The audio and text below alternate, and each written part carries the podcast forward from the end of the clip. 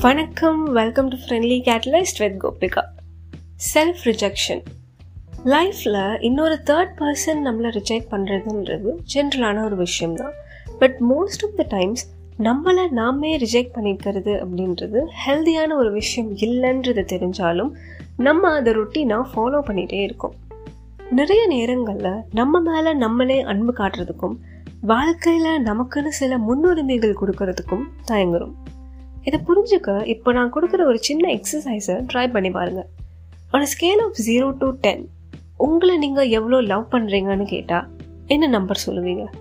அதே அளவுக்குள்ள உங்களை நீங்கள் எவ்வளோ ரிஜெக்ட் பண்ணிட்டு இருக்கீங்கன்னு கேட்டால் அதுக்கு என்ன நம்பர் கொடுப்பீங்க?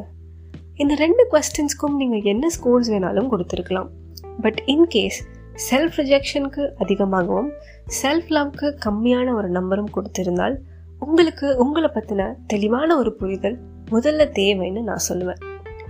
ஏன்னு பார்த்தா self care and self love அப்படின்றது செல்ஃப் அண்டர்ஸ்டாண்டிங்கில் தான் ஆரம்பிக்குது. உங்களுக்கு என்ன திங்ஸ் பிடிக்கும் என்னென்ன விஷயங்கள் பிடிக்காது. இதையெல்லாம் தெரிஞ்சுக்கிறது மட்டும் செல்ஃப் அண்டர்ஸ்டாண்டிங் கிடையாது.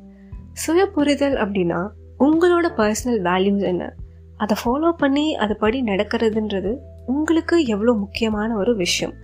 உங்களுக்கு தோன்ற எண்ணங்களை வெளிப்படையாக பேச நீங்கள் தயங்குறீங்களா இல்லையா? சப்போஸ் ஃப்ராங்காக பேச தயக்கம் இருக்குது அப்படின்னா எதனால் தயங்குறீங்கன்னு அனலைஸ் பண்ணி பார்க்குறது. ரிலேஷன்ஷிப்ஸை பற்றி உங்களோட ஸ்ட்ராங்கான ஒப்பீனியன்ஸ் என்ன? மக்கள்கிட்ட எந்த மாதிரியான பிஹேவியரல் பேட்டர்ன்ஸை நீங்கள் வெளிப்படுத்துகிறீங்க உங்களுக்கு வர எமோஷன்ஸை பற்றின அவேர்னஸ் உங்களுக்கு எந்த அளவுக்கு இருக்குது இந்த மாதிரியான விஷயங்கள் எல்லாமே செல்ஃப் அண்டர்ஸ்டாண்டிங்கில் இன்க்ளூட் ஆகும்.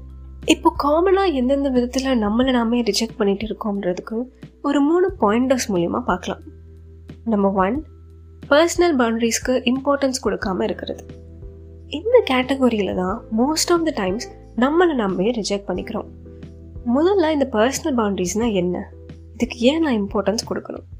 சிம்பிளாக சொல்லணும்னா உங்களுக்கான ஒரு பர்சனல் ஸ்பேஸை க்ரியேட் பண்ணுறது தான் personal boundaries for example night ten o'clock நீங்கள் தூங்க போயிடுவீங்கன்றது உங்கள் பர்சனல் பவுண்டரின்னு ஃபிக்ஸ் பண்ணால் அந்த பார்டரை தாண்டி நீங்களும் போகக்கூடாது. இன்னொருத்தர் அதை தாண்டவும் விடக்கூடாது.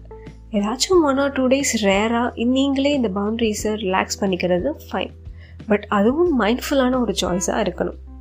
சப்போஸ் உங்களுக்கான தனிப்பட்ட எல்லைகளை நீங்கள் நிறுவாமல் போகிறீங்க அப்படின்னா உங்களுக்கு பிடிக்காத விஷயங்கள் எல்லாம் அடுத்தவங்களுக்காக செய்ய ஆரம்பிப்பீங்க. இதுதான் பிக்கெஸ்ட் எனர்ஜி ட்ரெயினர் அது மட்டும் இல்லாமல் நோன்னு சொன்னால் அவங்க என்னை தப்பாக நினச்சிடுவாங்க ஸோ என்னோடய வேல்யூஸை இந்த இடத்துல நான் கொஞ்சமாக பெண்ட் பண்ணிக்கிறேன் அப்படின்னு நினைப்பீங்க.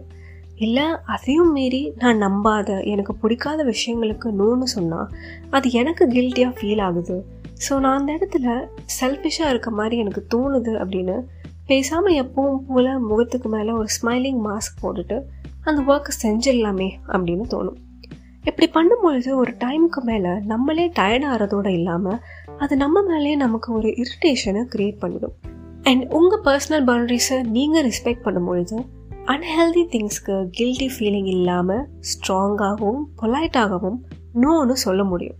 உங்கள் பர்சனல் பவுண்ட்ரிஸ்க்கு நீங்கள் இம்பார்ட்டன்ஸ் கொடுக்கும்பொழுது ஓவர் பீரியட் ஆஃப் டைம் அடுத்தவங்களும் உங்கள் பவுண்ட்ரிஸை ரெஸ்பெக்ட் பண்ண ஆரம்பிச்சிருவாங்க. நம்பர் டூ பர்ஃபெக்ஷன்ற வேர்டை நம்பர் ஒன் ப்ரையாரிட்டியாக பார்க்குறது இதை பற்றி எவ்வளோ பேர் எவ்வளோ தான் பேசினாலும் நம்மளை சுற்றி நம்ம பார்க்குற எல்லா விஷயங்களும் பர்ஃபெக்டாக இருக்க மாதிரியே தெரியும். யாரோ ஒருத்தர் இப்படி இருக்கிறது தான் பர்ஃபெக்ஷன்னு சொன்னதை நம்பி எல்லாரும் இப்போ வரைக்கும் அதை ஃபாலோ பண்ணிகிட்டே வரும்.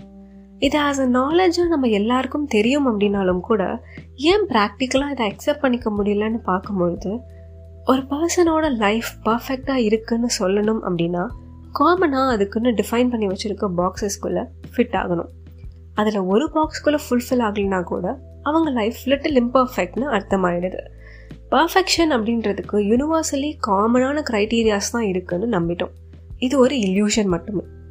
மூணாவது ரொம்ப முக்கியமான ஒரு வே இது ரொம்ப காமனாக பெரும்பாலான மக்கள் பண்ணுற ஒரு மிஸ்டேக் நிறைய சமயங்களில் நம்ம தெரிஞ்சும் தெரியாமலும் ஒரு கால்மெதி மாதிரி அடுத்தவங்க நம்மளை அவமதிக்கிறதுக்கும் நம்மளை ரெஸ்பெக்ட் பண்ணாமல் மிஸ்ட்ரீட் பண்ணுறதுக்கும் அலோவ் பண்ணுறோம் பீங் அ டோர் மேட் அப்படின்னு இதை சொல்லுவாங்க.